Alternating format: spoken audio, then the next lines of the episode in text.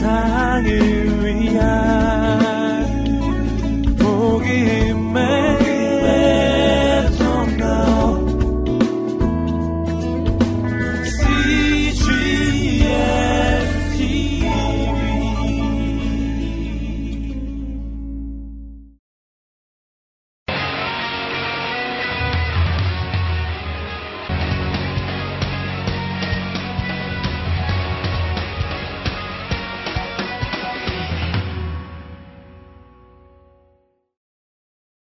지리로 한번 보시겠습니다. 이제 창세기 보이시죠? 어디서 시작해서 어디로 가는지, 어디로 끝나지요? 애굽. 네, 애굽으로 끝나요. 네. 매주에도 매주 새롭습니다. 출애굽기 어디에서 끝나지요? 출애굽기 시내산에서 레위기 시내산에서 민수기 모압 평지에서 신명기 네, 모압 평지에서 누가 설교하는 거예요? 모세가 어디에 들어가서 하나님 나라로 살도록 가나안에 들어가서 하나님 나라로 살도록 드디어 모세는 모세는 죽고 누구에 의해서 가나안 땅에 들어갑니까? 여호수아. 여호수아 두 가지가 있지요. 정복하고 다음에 분배까지 하지요. 네. 여호수아가 죽기 전에 나와 우리 가족은 하나님을 섬길 것이다. 오늘날 너희가 택하라. 그랬을 때 우리가 택하겠습니다. 라고 하고 여호수아 죽자마자 바로 사사시대에 자기 멋대로 살아가는 그 패턴이 돌아갑니다. 자그마치 360여 년간 어, 사사기의 최종 평가는 무엇이라고 되어 있습니까? 그때 왕이 없으므로 자기의 소견에 옳은 대로 행하였더라. 뭐로 살았다는 거예요? 인이 여호수아는 무엇으로 살라고 부탁했는데 신의로 살라고 부탁했는데 이 사사기가 끝이 납니다. 사사 시대에 하나님께서 그래도 내가 하나님 나라를 세우는 왕을 보내줄 거야 라고 다윗을 보여준 책 무슨 책이에요? 그게 바로 룻기지요. 룻기. 예. 하나님께서 마지막 사사겸 제사장으로 세워주신 분. 그게 바로 누굽니까?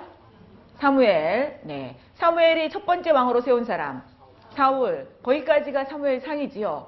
사무엘 하에서는 다윗이 이제 왕으로 세움받고 왕으로 그 통치를 하는 그런 내용이 나옵니다. 그게 바로 사무엘 상하고요. 이제 다윗의 통치가 끝나고 다시 솔로몬의 통치가 시작되어지는 거. 그게 바로 열왕기 상이에요. 지난주에 제가 열왕기에서 두 장을 외우라고 그랬지요. 한 장은 12장 기억나십니까? 아, 너무 오래 지났습니다. 일주일이나 지났거든요. 네. 한 장은 12장, 한 장은 18장.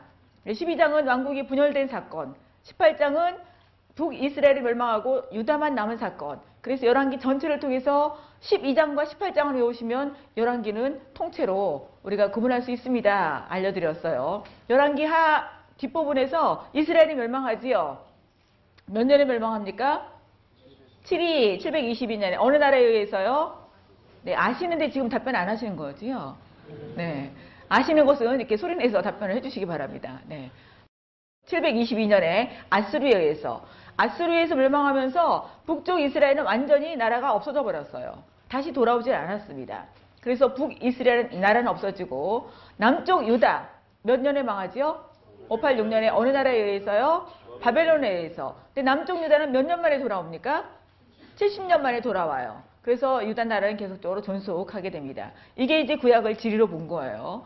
매주마다 하는 이유는 우리 머릿속에 들어가 있어야 되기 때문에 매주마다 합니다. 반복 외에는 암송이 없더라고요. 그래서 반복 계속 하고요. 이제 다시 돌아오는 역사가 에스라, 니에미야. 에스더는 바사에서 페르시아에서 왕비가 된 사건. 이게 바로 포로 교환 이후의 역사입니다. 역사를 지리로 우리가 한번 봤고요. 이제 시대를 한번 보겠습니다. 창세기서부터 시대를 한번 해보실까요? 시작. 창조시대 시작. 창조시대, 족장시대, 출애굽 강야시대, 가난 정복시대, 사사시대, 통일한국 시대, 분열한국 시대, 포로 시대, 네, 귀한 시대. 그래서 이 역사를 갖다가 역사만 역사만 적고 있는 책을 한번 보시겠습니다. 창, 출, 민, 수, 삿, 삼상, 사마, 왕상, 왕하. 네. 그 사무엘을 다루고 있는 책이 어떤 그 책에 들어가 있지요? 아니, 다윗, 다윗. 다윗을 다루고 있는 책. 사무엘하. 열왕기 상하를 다루고 있는 책. 역대 하. 네. 시가서 넘어가겠습니다. 창세기 밑에 어떤 책이 있습니까? 욥기. 사무엘 하 밑에 어떤 책이 있어요? 시편, 열왕기상 앞부분 밑에 어느 책이 있습니까? 잠언, 전도서, 아가. 지난주에 그 내용까지 했습니다. 이제 오늘은 이 부분을 다룰 거예요. 이제 그 아합 왕조, 오므리 왕조, 예후 왕조, 북이스라엘 멸망하는 거 거기에 해당되는 선지자들, 선지서들을 이렇게 다루겠습니다. 지난주에 이 그림 보셨지요? 12장에 왕국이 어떻게 되는 사건이죠? 분열되는 사건. 그래서 북왕국은 누가 왕이 되어져요? 여로보암. 남왕국은 르호보암. 여기서 이 엘리야가 하는 일은 예후가 오므리 왕조를 심판하는 것을 누가 예언하는가 하면 엘리야가 예언을 해요. 그 예언한 것이 오늘 이루어집니다. 오늘 공부에서 이루어져요. 근데 여기서 지금 아합의 아내가 누구지요? 이세벨. 이세벨은 무엇을 가져왔어요? 시집 올 때? 바알. 예, 바알 우상 숭배를 가져왔어요. 그래서 이스라엘, 민- 이스라엘 사람들에게 바알 우상 숭배를 하도록 한 원흉이 바로 이세벨이기도 합니다. 근데 남쪽에 이세벨의 피가 들어가 있지요. 누구예요? 이세벨의 딸. 아달랴 기억나시지요? 이 아달랴와 누구와 결혼하는 존재예요? 여호 람과. 그래서 그 사이에 난 아들이 누굽니까? 아하시아. 아하시아가 죽자 아달랴가 어떻게 했어요? 다 죽였어요. 자기가 왕 됐는데 그러면 다윗 왕조가 존속되지는 못하지요. 하나님께서 한 사람을 남겨놓으셨어요. 그 사람이 누구예요? 이, 어, 요아스다. 거기까지 했어요. 그래서 북왕국이 멸망할 때 남왕국은 누가 왕이었습니까? 밑에 보시면 나오잖아요. 네, 히스기야. 네, 그래서 북왕국이 멸망할 때 사역했던 선지자, 북왕국을 향해서 사역했던 선지자 아모스, 호세아 두 명이 있고 그럼 요나는 어디 가 사역을 했어요? 이 아수리에 있는 수도 니느웨가 사역을 했어요. 이때에 북왕국이 멸망하면서 남쪽 히스기야 왕이 통치할 때에 사역했던 선지자 두 명이 있네요. 누구 누구지요? 이사야, 미가, 3이 그렇게 외우시면 돼요. 위에는 암호 외우시면 되고요. 그래서 지금 이 선지서까지 오늘 다뤄보겠습니다. 이거를 또 이제 선지서와 같이 연결해 보면 이렇게 연결해 볼 수가 있어요. 사무엘상부터 열왕기상 11장까지는 무슨 왕국이에요? 통일왕국. 열왕기상 12장부터 그 다음에 열왕기하 17장까지는 무슨 왕국이에요? 분열왕국. 열왕기하 18장부터는 어떤 왕국만 남아 있습니까? 예, 잔존 어떤 왕국일까요? 남쪽 유다 왕국만 남아 있지요. 그 다음에 이제 포로 시대로 들어가는데 그 다음에 귀환의 역사가 스느에예요. 그러면 분열 왕국에서 이스라엘이 멸망할 때 어느 선지자 어느, 선지자요? 호세아와 아모스. 그 다음에 남왕국. 남왕국의 그 북왕국 멸망할 때 사역했던 선지자가 누구누구라고요? 이사야, 미가. 오늘 여기까지 하고 나머지 선지서들은 또 다음 주에 같이 하도록 하겠습니다. 그래서 역사하고 선지서하고 같이 꿰는 그런 것들을 가지고 있을 때 우리가 성경을 제대로 이해할 수가 있게 되어져요. 네. 어, 어떻게 하면 왕을 좀 외울 수 있을까? 어, 그렇게 하다가 그 랩송을 한번 해서 어, 이거를 한번 외워볼까요? 네. 이거 고기를 잡으러 노래도 있는데 그 노래 가지고는 잘 안 외워줄 것 같더라고요. 그래서 제가 지금 이렇게 한번 앞자만 땄어요, 앞자만. 근데 같은 글자가 너무 많아. 아자도 너무 많고 연자도 문제는 이제 아자 더 많고 여자도 많은 게 그게 문제인데요. 일단은 네, 일단은 북한국에 보면 슬러시가 있죠. 슬러시가 다 왕 저기 왕권이 예, 바뀐 거예요. 왕, 모바나하고 자기가 왕된. 그래서 자그마치 몇 번이나 바뀌었지요? 아홉 번이나 바뀌었어요. 슬러시가 다 바뀐 거예요. 그런데 큰 왕국이 오므리 왕국하고 오므리 왕조하고 예후 왕조예요. 오므리 왕조가 왕이 네명이고요 그 다음에 예후 왕조가 왕이 다섯 명이에요 그럼 벌써 아홉 명이 끝나버렸지요. 그럼 절반은 끝난 거예요. 그래서 제가 랩송을 잘 하는지 모르겠습니다. 한번 해볼 테니까 따라서 하세요. 연하 바엘시. 네, 이게 예, 황사라 표 예, 랩송입니다. 네. 오아요. 예여 요요스. 살무부 배호. 처음부터 한번 해볼까요? 시작. 연하바엘시. 오아요. 예여 요요스. 살무부 배호. 네. 북한국 끝났어요. 남한국. 르 아아 여여. 아아 요아 웃. 요아 히무아. 요 여여여 시. 이게 랩송인지 뭔지 모르겠네요. 이래서 이게 이게 우리 11개 학 끝나기까지 일단 왕 이름하고 선지서하고 좀 연결하는 것들을 하겠습니다. 오늘 부강국은 다 끝나요. 사일모브 배우 여기까지 다 끝나게 됩니다. 네. 어, 여기를 보시면 이제 엘리사 우리가 239쪽에 보시면 엘리사에 대한 내용이 나옵니다. 예후 왕조가 오므리 왕조를 심판한다고 누가 예언했었지요? 엘리야가 예언했지요. 그런데 누가 실행을 하고 있는가 하면 엘리사가 실행을 하고 있어요. 239쪽에 역대하 21장 그 첫 번째 줄을 보시면 엘리사는 그의 제자 중 한 청년에게 지시하여 길란 나몰시라는 지방으로 가서 아합의 수비대의 장교 중 하나인 예후에게 기름을 부어 왕이 되도록 엄밀하게 지시합니다. 누가 지금 지시하고 있다고요? 엘리사가 지시하는 여기 보세요. 지도 보세요. 길란 나몰시 어딘가 하면 보이시지요? 요단 동편에 보이시지요? 여기에 가서 예후에게 기름을 붓습니다. 이렇게 기름 부음을 받은 예후가 어디로 가는가 하면 이스라엘로 가게 되어져요. 예후가 왕이 되었잖아요. 이스라엘로 갑니다. 이스라엘로 가서 이제 어느 왕조를 심판할까요? 예후, 예, 오, 오므리 왕조. 오므리 왕조의 지금 현재 왕인 아하방, 아하방 가족들을 다 심판하는데 이때 누가 이스라엘 와 있었는가 하면 요람. 지금 요람이 보이시지요? 오므리 왕조의 마지막 왕. 오아아요, 오므리 아합, 아하시아, 여호람. 여호람, 요람 같은 왕이에요. 요람 왕이 다른 나라하고 싸우고 부상을 입어서 지금 이스라엘에 7호차 왔습니다. 그런데 7호차 와 있는 요람 왕을 죽이기 위해서 길랏 나못으로부터 이스라엘로 건너갔어요. 누가요? 예후가요. 그래서 거기서 요람 왕을 죽여서 심판이니까 이 아합 왕이 지금 누구의 그 밭을 빼앗았는지 혹시 기억나십니까? 나봇의 밭을 빼앗았지요. 그래서 요람왕을 죽여서 나봇의 밭에 던집니다. 이것은 지금 요람왕을 자기가 한 대로 심판한다는 그것을 의미하고 있습니다. 이때 요람왕만 죽인 게 아니라 그 요람왕 밑에 보니까 쭉 어, 내려가 보니까 그 아래쪽에 유다왕, 유다왕 위로 쭉 올라온 왕이 있지요. 누구예요? 아하시아 보이시지요? 아하시아가 그 요람왕이 아프다고 그러니까 문병을 갔어요. 어디로 갔을까요? 그렇지요. 이스라엘로 갔지요. 이스라엘로 갔는데 그때 이 예후가 온 거예요. 그래서 아 이게 반역이 일어났구나. 그리고 이 아하시아가 도망갔습니다. 어디까지 도망갔는가 하면 무기토까지 도망을 갔어요. 근데 이때 예후가 무기토까지 가서 이 아하시아 왕도 죽입니다. 그래서 이 아들이 죽으니까 누가 모반을 일으킨 거예요? 엄마인 아달랴가 아달랴가 모반을 일으킵니다. 아달랴가 모반을 일으키기 전에 다시 예후가 이스라엘로 가요. 가서 뭐하냐? 이제는 아합의 부인인 누구까지 끝내야 되는 거예요? 이세벨까지 끝내야 되는 거예요. 그래서 이세벨은 굉장히 간이 큰 여자예요. 지금 이렇게 모반이 일어나고 난리가 나는데 이세벨은요 뭐하고 눈화장하고 있어요. 그러니까 이 아합이 예후가 자기가 죽이지 않고 자기 신복에게 던져라.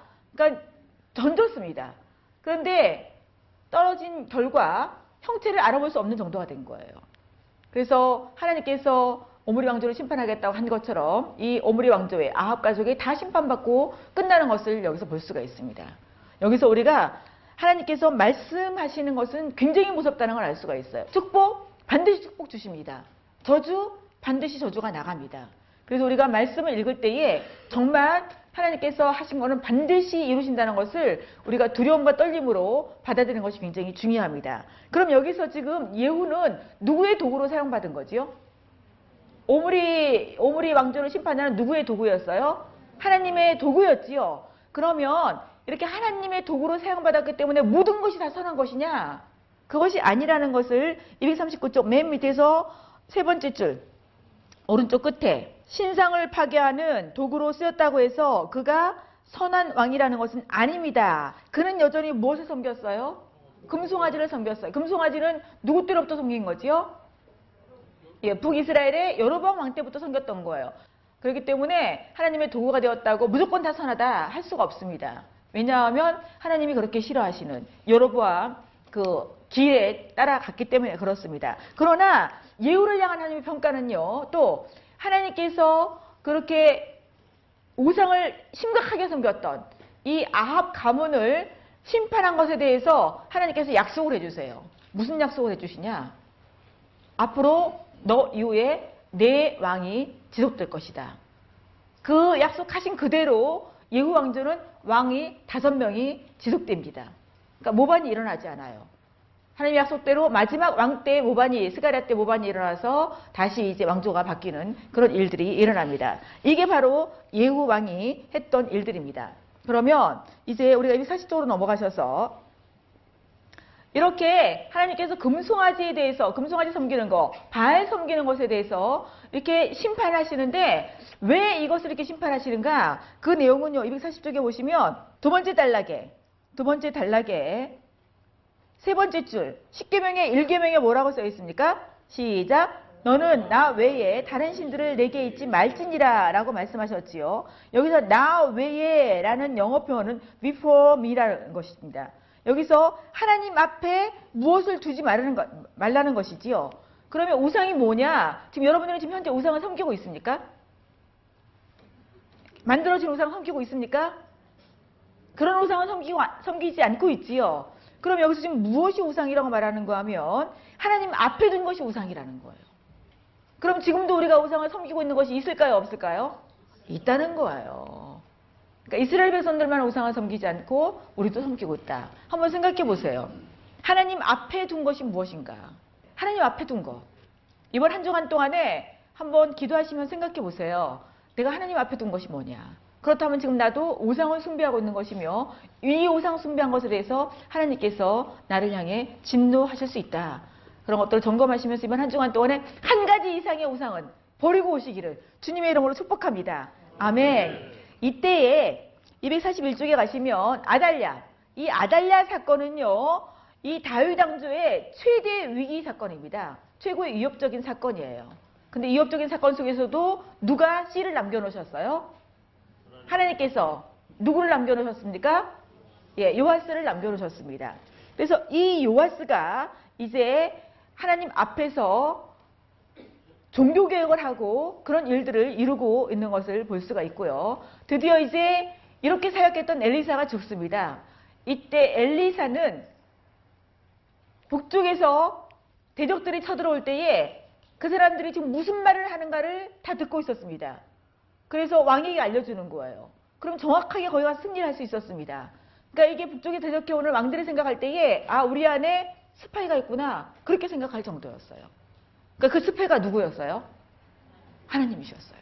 하나님이 다 알려주시니까. 근데 그 엘리사가 죽은 거예요. 그렇기 때문에 이 엘리사가 죽을 때의 왕이었던 북쪽 나라의 왕이었던 요아스 왕. 남쪽에도 요아스가 있고 북쪽에도 요아스가 있죠. 그러니까 성경 읽으실 때 북쪽 요아스를 말하는지 남쪽 요하스를 말하는지 잘 구분하셔서 하셔야 돼요.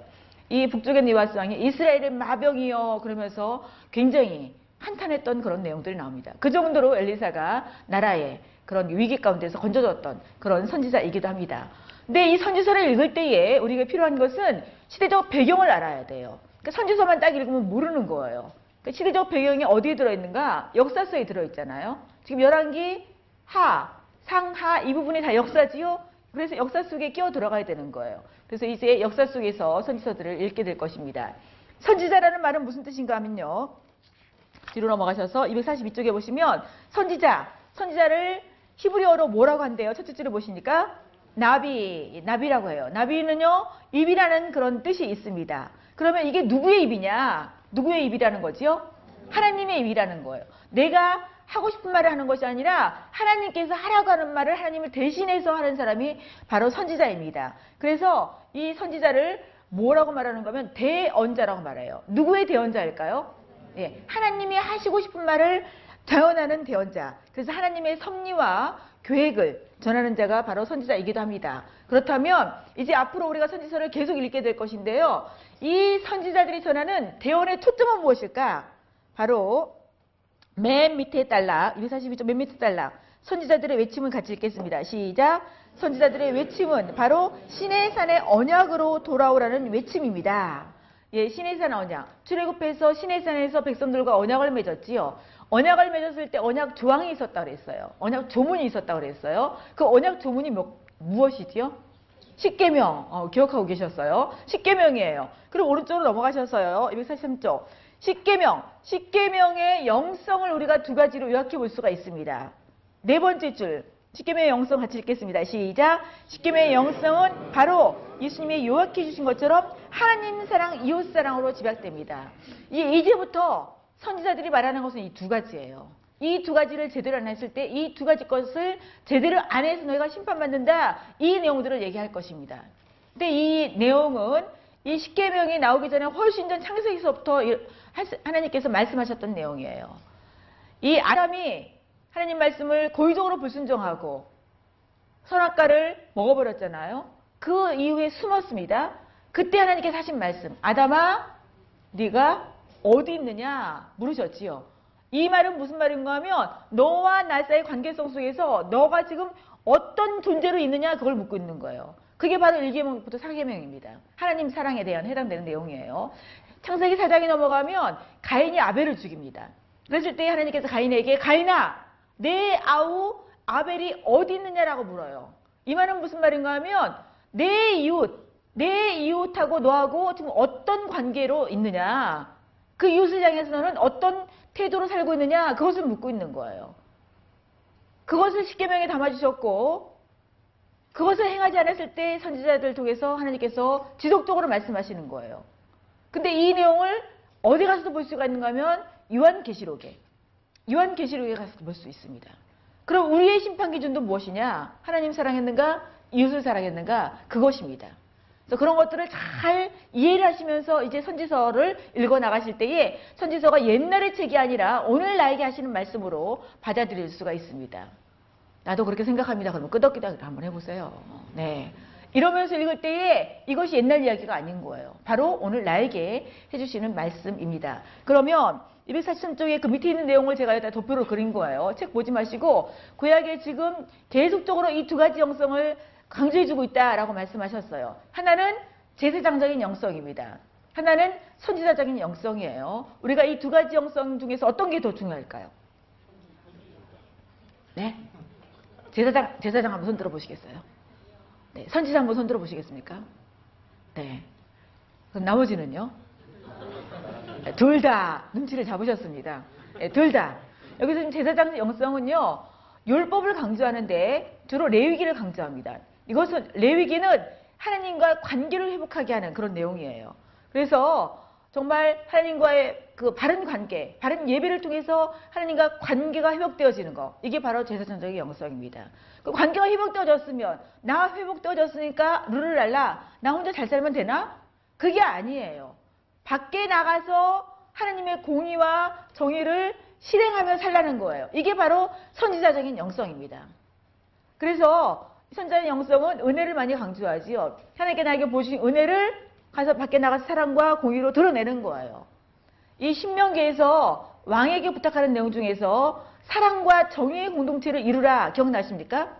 네. 이게 바로 삶의 현장 속에서 이루라는 것이었어요. 그럼 왕은 뭐 하는 역할이냐? 백성들이 사랑과 공의의 공동체로 살아갈 수 있도록 도와, 도와야 되는 거예요. 인도해야 되는 거예요. 근데 그렇게 인도하지 않고 왕들조차 이것들을 갖다가 무시하고 제대로 행하지 않았을 때에 하나님께서 심판하고 있는 것을 볼 수가 있지요. 그래서 아까 말씀드린 것처럼 제사장적 영성은 1계명부터 4계명까지 선지자적 영성은 5계명부터 10계명까지를 의미합니다. 그럼 오늘날 교회로 우리가 다시 한번 생각해 본다면 제사장적인 영성은 모이는 교회예요. 어저께 모여서 뭐, 뭐 하셨어요?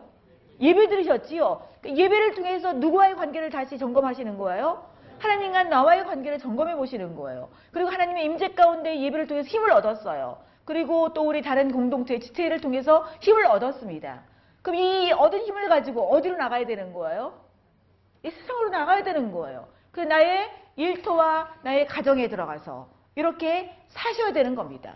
이게 바로 흩어지는 교회라고 할 수가 있겠죠. 그러면 이것을 어, 원두 개로 그릴 수가 있어요. 모이는 교회, 흩어지는 교회. 그러면 그동안 우리가 신앙생활 오래 하신 분들은 교회에 대한 설명을 많이 들으셨을 것입니다. 교회.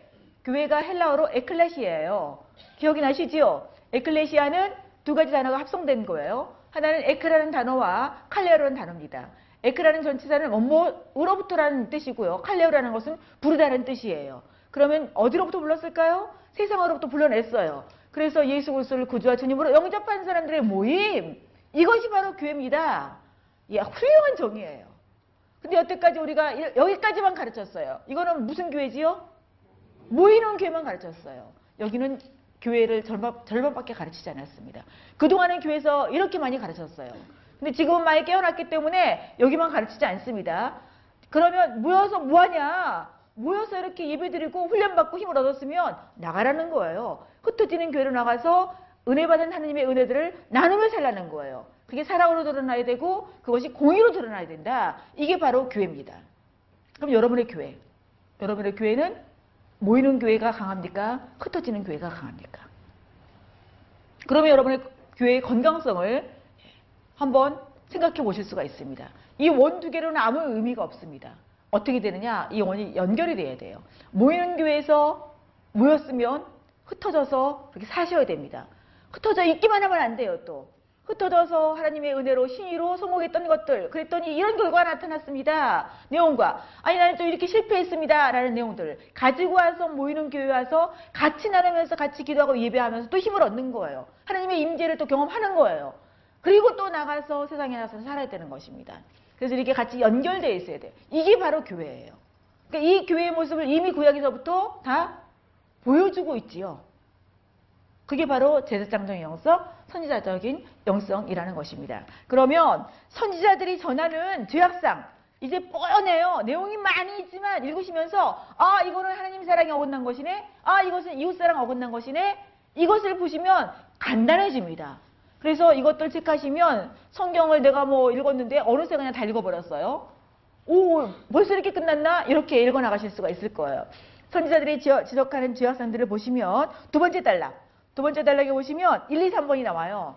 동그라미 1, 2, 3 나오시죠? 1 뭐예요? 우상숭배 2 사회불이 3 종교 형식주의예요. 그럼 여기서 하나님 사랑에 해당되는 건 뭐뭐가 있을까요? 하나님 사랑에서 어긋난 것. 우상숭배 또 뭐가 있어요? 종교 형식주의지요. 나오긴 나와요. 예배 제사도 드려요. 근데 형식적으로 드리는 거예요. 그러면 이웃 사랑에서 예배된 것은 무엇일까요? 사회불이. 네. 이런 모습으로 다 나오게 되어집니다. 네, 이 이스라엘 백성들이 선지자로부터 지적받을 때에 그것이 나에게 해당되는 것은 아니지, 나에게 지적하는 것은 아닌지 나에게로 끌어와서 선지서들을 읽어간다면 바로 내 말씀이 되실 수 있을 것입니다. 그러면 이런 시대적인 요청 속에서 이제 요나가 사역을 시작합니다. 엘리야와 엘리사는 무슨 선지자지요? 행동 선지자. 요나처럼 이렇게 성경을 기록한 선지자들은 기록 선지자. 이렇게 선지자들을 크게 두 부류로 나눠볼 수가 있어요. 근데 선지서가 17권이에요. 근데 17권을 또 크게 두 부류로 나눕니다. 하나는 대선지서, 하나는 소선지서. 그럼 대선지서는 뭐가 대선지서냐? 일을 많이 했기 때문이 아니라요. 분량이 많아요. 성경에. 그래서 분량이 많은 거 사렘, 에겔, 단. 이 다섯 권이 대선지서예요. 그럼 나머지 12권은 소선지서가 되는 거지요. 그럼 요나는 무슨 선지서예요? 소선지서가 되는 거예요. 4장짜리예요. 요나 시대를 보니까 어느 왕, 어느 왕 시대에서 지금 사역을 했지요? 북왕국에? 여로보암 2세지요. 네. 여로보암 2세는 굉장히 부강했던 시절입니다. 번역했던 시절이에요. 근데 이때 하나님께서 요나를 선택하셔서 요나를 어디로 보내시는가 하면 아수르로 보내세요. 아수르. 아수르가 어딘지 아세요? 티그리스 유프라데스강 사이에 있는 아수르. 조금 이따 지도를 보여드릴게요. 요나는 요나서를 보면 크게 이렇게 두 구분을 할 수가 있습니다. 하나는 첫 번째 사명이에요. 또 하나는 두 번째 사명이에요. 하나님께서 요나에게는 두 번의 두 번째 사명을 주셨습니다. 그런데 어떤 때는 두 번째 기회를 안 주시는 때도 있어요. 예를 들자면 모세 같은 모세 같은 경우가 그렇지요. 모세에게는 두 번째 기회를 주지 않으셨습니다. 그러면 하나님께서 언제는 두 번째 기회를 주시고 언제는 기회를 안 주실까요? 누구 마음이에요? 하나님 마음이에요. 근데 우리는 무엇밖에 할 수가 없는 존재예요. 예, 순종만 할 수, 순종밖에 할 수 없는 존재예요. 왜? 하나님께서 기회를 주실지 안 주실지 우리가 그거를 몰라요. 네. 그렇기 때문에 순종만 해야 되는 존재가 바로 우리라는 것을 다시 한번 볼 수가 있습니다. 이 요나를 보면 하나님께서 니느웨 가서 너희들이 회개하지 않으면 멸망한다 라는 말씀을 선포하도록 했습니다. 그런데 요나는 지금 불순종했어요. 이때도 이미 아수르가 이스라엘을 괴롭히고 있었던 때입니다. 그러면 우리나라를 괴롭히는 나라의 수에 가서 회개하면 하나님께서 살려주시는데 회개하지 않으면 나라 멸망한데 이 말을 전하고 싶어요? 안 전하고 싶어요? 안 전하고 싶죠? 그러니까 요나도 아마 그런 심정을 가지지 않았을까. 불순종을 합니다. 불순종을 하는데 여기 보세요. 니느웨. 여기 보시면 저기 니느웨 그 왼쪽으로 점점점 세 개가 있지요. 거기가 사마리아 동네예요. 지금 여기서 살고 있는 거예요. 그런데 니느웨로 가라는 것입니다. 여기서부터 니느웨까지는 880km예요. 우리나라 저 부산보다 한 1.5배 이상 먼 거리죠. 여기로 가라는 것인데 지금 요나는 어디로 가는가 하면 여기로 가고 있습니다. 저기 스페인의 그 다시스 여기는 몇 킬로냐? 자그만치 4,000킬로가 됩니다. 네. 그런데 이 요나가 이 지중해 해안변에 있는 동그라미 거기 요바로 갔어요. 배를 타러. 그러니까 지금 어디로 갈 작정인 거예요?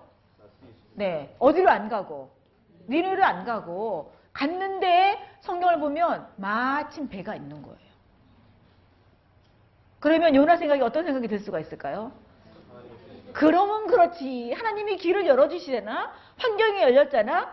그렇지. 라고 얼른 배를 탔어. 반가운 김에 배를 탔을 거예요. 예. 여기서 우리가 알 수 있는 것은 환경이 열린다고 무조건 하나님의 뜻은 아니라는 사실입니다.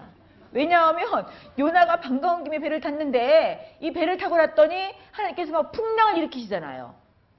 자연을 주관하신 하나님께 풍랑을 일으켜서 도무지 배에 있을 수가 없는 거예요. 그래서 사람들이 다 물건을 던질 수밖에 없고 최종적으로 이게 뭐 때문에 그러나 봤더니 요나가 배 밑바닥에서 자고 있습니다. 그러니까 요나가 자기가 왜 그런지를 아는 거예요. 나 때문에 그러니까 나를 던져라.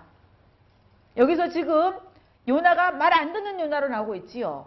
그런데 바다에 던졌을 때에 말 듣는 존재가 하나 있네요. 누가 말을 듣는가 하면 물고기가 말을 들어요. 어떤 물고기냐? 요나를 삼킬 만한 물고기예요. 근데 우리 어렸을 때는 뭐 고래라고 그랬지요. 성경에 고래라는 말이 안 나와요. 그냥 그 물고기가 삼켰습니다. 여기서 말을 안 듣는 요나, 말을 듣는 물고기. 여러분 어느 쪽이십니까? 물고기는 아니지만 말 듣는 나예요, 말 안 듣는 나예요. 응? 여기 오신 거 보니까 그래도 말 들으려고 좀 이렇게 노력하시는 것이지요. 그럼에도 불구하고 말 안 듣는 면이 많이 있으신가 봐요. 네. 이렇게 이런 모습들이 드러나고 있습니다. 여기서 대한 심판이 실행되고요. 이렇게 배에 빠지게 되고요. 어, 이 뱃속에 들어가서 뱃속에 들어가서 요나가 무엇을 하는가 하면 기도를 합니다. 하나님 잘못했어요. 용서해 주세요. 라고 기도를 해요. 하나님은 속도 없으십니다. 또 요나의 기도를 듣고 구조를 해주시는데 어떻게 구조를 치느냐? 이 물고기한테 SOS 보냈어요. 띠띠띠띠띠 보냈어요. 뭐라고 보냈는가 하면 물고기야 요나 토해내. 그래서 요나가 다시 밖으로 나왔습니다. 근데 성경은 이것을 3일간 있었다고 말해요. 그럼 여기 반짝반짝 반짝하는 게 고시생들은 이런 질문이 생겨요. 뱃속에 들어갔으면 소화액이 나와가지고 소화가 됐었어야 되는데 어떻게 3일간이나 있었는데 소화도 안 되고 그렇게 말짱하게 나왔단 말인가? 이거는 무슨 생각이에요? 네, 인위의 생각이에요. 하나님이 그 물고기 그렇게 뭐 먹어라, 토해라 이렇게 하신 하나님께서 그거 하나 조절을 못 하시겠습니까? 네, 하나님 뭐든지 할 수 있는 전지전능하신 하나님이신 것을 믿으십니까? 아멘이에요. 얼마든지 하실 수 있어요. 쓸데없이 그런 질문 하지 마시고요. 네, 그런 질문하면 자꾸 인위로 빠져들게 되고 나만 고달픈 것이 아니라 내 주변에 있는 사람까지 고달파요. 왜냐하면 그 질문하기 시작하면 그 질문에 답을 주는 사람을 찾아다녀야 되니까 자기도 시간 낭비하고 다른 사람도 시간 낭비하게 되는 그런 결과들을 초래하게 되어집니다. 그래서 두 번째 하나님께서 다시 사명을 주세요. 니네에 가서 너희들을 회개하지 않으면 멸망한다고 해라. 니네로 갑니다 이제. 그런데 지금 성경을 보시면 니네가 3일길이라고 말을 하고 있어요. 그러면 요나가 며칠 동안 다녀야 되는 거예요? 니네에 가서 다 말을 하려면 3일을 다녀야 되는 것이지요. 근데 요나가 하루밖에 안 다녀요. 이거는 뭐예요? 지금 니네가 돌아오기를 원하는 거예요. 어떻게든지 안 돌아오기를 원하는 거예요. 심정이 이해가 되십니까? 아마 말도 이렇게 쓸 거야. 큰 소리를 하지 않고 회개하지 않으면 망할 건데 회개하지 않으면 망할 건데 아마 이렇게 뭐 이렇게 말하지 않았을까. 그런데 하나님께서는요 그 소리를 다 듣게 하신 거예요. 그래서 왕으로부터 짐승이 이르기까지 회개하고 있는 모습을 볼 수가 있습니다. 그래서 하나님께서 그 회개하는 모습을 보시고 이 니누에를 멸망시키지 않고 다시 연장시켜 주세요.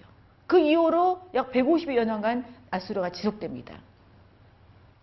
그런데 다시 잊고 이 아수르가 또 악한 행동을 할 때에 하나님께서 또 나홈이라는 선지자를 보내요. 그래서 이 아수리 나라에 선지자를 두 명이나 보냅니다. 이스라엘도 아니고 유다도 아닌데. 이것은 무엇을 말해주고 있는가 하면 구약에서부터 이미 하나님께서는 열방을 향해서 하나님을 알리고 있어요. 열방의 백성들이 하나님께로 돌아 나오기를 원하고 있고 구원하기를 원하신다는 그런 하나님의 모습들을 보여주고 모습들이 아닌 하나님의 모습을 볼 수가 있습니다. 이제 우리가 아모스로 넘어가겠습니다. 그러면 이 요나가 그 물고기 뱃속에 3일간 들어있었던 것은 예수님의 무엇을 예표하고 있는지 예수님께 직접 말씀하셨지요. 사람들이 기적을 보여달라고 그러니까 뭐밖에 보여줄 게 없다? 요 나의 표적밖에는 보여줄 거 없다. 그래서 예수님께서 죽은 지 3일 만에 다시 부활하는 그 내용들을 상징적으로 말해주는 내용이라고 할 수가 있겠고요. 247쪽에 보시면 이제 드디어 아모스가 사역을 시작합니다. 아모스가 사역을 시작할 때도 누가 통치하고 있을 때인가 하면 여로밤 2세예요. 여로밤 2세 이때 굉장히 부자로 잘 살았고 가난한 사람 너무 가난했습니다. 빈익빈 부익배상 지금 우리나라 상황하고 비슷했던 그런 모습들을 많이 볼 수가 있어요. 아모스의 그 선포나 호세의 선포를 볼 때에 지금 우리나라와 너무나 비슷한 상황이다. 어떻게 이렇게 이렇게 같을 수가 있을까? 그런 생각이 들 정도로 그런 모습들이 많이 있습니다. 그러면 우리가 아모스를 한번 구분해 보신다면 크게 이렇게 세 등분해 볼 수가 있습니다. 이제 아모스를 통해서 하나님께서 각 열방들에 대한 심판을 선언하세요. 근데 이 열방들은 어떤 열방들이냐? 바로 이스라엘과 유다를 괴롭혔던 그 열방들입니다. 그러니까 잠시 잠깐 하나님의 도구로 사용되지만 하나님의 도구로 사용됐는데 더 악하게 한 것에 대해서 하나님께서 다시 심판하십니다. 여기서 제가 말씀드리는 것은 악의 도구가 되지 말라는 거예요. 정의의 사도들이 계세요. 교회 안에 정의의 사도들이 있습니다. 그래서 나는 이 정의를 이루기 위해서 이 모든 것들을 다 헤쳐내야 된다. 이러고 싸우는 사람들이 있습니다. 그러나 그 일을 하면 그 일에 대한 것에 대한 심판은 누가 받는다고요? 자기가 받는다는 사실. 그걸 아셔야 돼요. 여기서 여덟 개 나라에 대한 경고가 있고요. 이제 이스라엘 백성들을 위해서 설교를 합니다. 하나님께 돌아오도록. 그 다음에 이제 심판이 어떤 모습으로 오는지 환상을 통해서 보여주고 있는데요. 이 크게 이 세 가지로 알려주고 있습니다. 그러면 여덟 개 지역이 어디 어디냐? 보세요. 시리아, 블레셋, 페니키아, 에돔, 암몬, 모압. 이 사람들은 다 이스라엘과 유대를 향해서 유다 나라를 향해서 백성들을 괴롭혔던 그런 모습들이에요. 그것에 대해서 심판하고요. 그 나라만 심판하는 것이 아니라 아마 이 나라 심판을 선언했을 때에 이 이스라엘 백성들이 너무나 좋아했을 거예요. 그러면 그렇지. 우리를 괴롭혀서 당연하지. 심판 받아야지. 아마 그랬을 거예요. 그런데 다시 초점을 이스라엘로 옮깁니다. 너희도 유다도 잘못한 것에 대해서는 심판을 받아야 된다. 저기 여호수아에서 여호수아 할 때 심판은 몇 가지 원칙으로 한다 그랬죠? 한 가지 원칙이라고 그랬죠. 하나님의 백성이나 안 백성이나 동일하게 한 가지 원칙이다. 여기도 보니까 지금 한 가지 원칙이 두 가지 원칙이에요. 한 가지 원칙이라는 걸 알 수가 있죠. 네, 여기서 유다와 이스라엘도 마찬가지다. 그러니까 돌아오도록 요청을 하고 있습니다. 여기 보시면 어떻게 심판할 건가 그걸 환상적으로 보여줘요. 그런데 이 심판 메뚜기와 불 이 심판은 아모스가 하나님께 중보기도를 했습니다. 그랬을 때 하나님께서 뜻을 돌이키세요. 하나님은 이런 하나님이세요. 이렇게 하겠다 했음에도 불구하고 백성들이 중보기도로 나갔을 때에 하나님께 돌이킬 수 있는 하나님. 이 애가 모세가 백성들을 이끌어냈을 때에 하나님께서 이 백성 다 쓸어버리겠다. 그렇게 말씀하셨지요. 근데 모세가 중보기도 하잖아요. 이렇게 하면 하나님께서 이렇게 출애굽시켜서 자기 백성을 다 죽였다고 하면 하나님 이름이 목실되는데요. 라고 했을 때에 하나님께서 또 뜻을 돌이키시잖아요. 그래서 백성들과 같이 가고 있는 모습.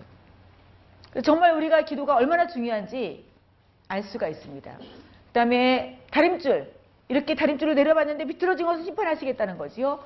여름실과 한 강줄이 잘못된 이 썩어버린 이것들 같이 하나님께서 심판을 하실 것이다. 그 다음에 부서지는 기둥. 그 죄악으로 인해서 이 기둥처럼 너희들도 부서질 것이다. 그러니까 뭐 하라는 거예요. 그러니까. 그러니까 그렇게 살지 말고 회개하고 돌아와라. 라는 것을 지금 선포하고 있으신 것입니다. 여러분 같으면 어떡하시겠어요? 이렇게, 이렇게 선포하시면. 내가 지금 잘못 살고 있는데 너 이렇게 이렇게 하면 이렇게 되거든? 라고 말한다면 어떻게 하시겠습니까? 회개하고 예, 이런 잘못 예, 잘못 자리에 안 계신가 보지요. 예, 아무 이렇게 마음에 네, 요동함이 없으신 거 보니까. 저 같으면 이렇게 말하면 하나님 잘못했어요. 이렇게 회개하고 돌아갈 것 같아요. 이스라엘 백성 돌아가지 않았습니다. 그래서 하나님께서 다시 누구를 보낼 수밖에 없어요? 다시 예, 호세아를 보낼 수밖에 없어요. 왜? 호세아가 생각할 때는 이제 이스라엘이 완전히 모반 모반 모반 모반 그렇게 계속되는 거예요. 예후 왕조의 마지막 왕인 스가랴. 스가랴를 살름이 죽입니다. 살름이 죽이고 그 다음에 또 살름을 문하임이 죽여요. 그 문하임과 부가이아는 두 번 왕조를 유지하고 있고요. 이 부가이아를 다시 베가가 죽입니다. 그 다음에 베가를 호세아가 죽입니다. 그래서 호세아가 호세아 선지자가 생각할 당시에 북쪽 이스라엘 마지막 왕은 누구냐? 바로 호세아 왕입니다.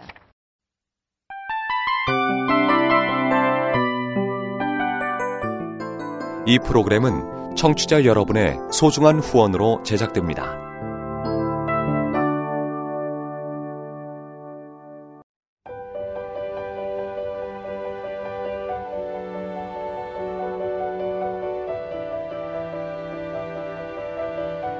세상에는 수많은 교회들이 있지만 더 깊이 있는 말씀 강해를 찾기 위해 크기로만 교회를 선정하지 않습니다. 보다 좋은 영적 콘텐츠를 더 많이 나누기 위해 방송비를 받지 않습니다. 1년 365일 복음만 전하고 싶어서 우리는 광고를 하지 않습니다. 온누리의 복음을 땅끝까지 CGN TV와 함께 땅끝 성교사가 되주세요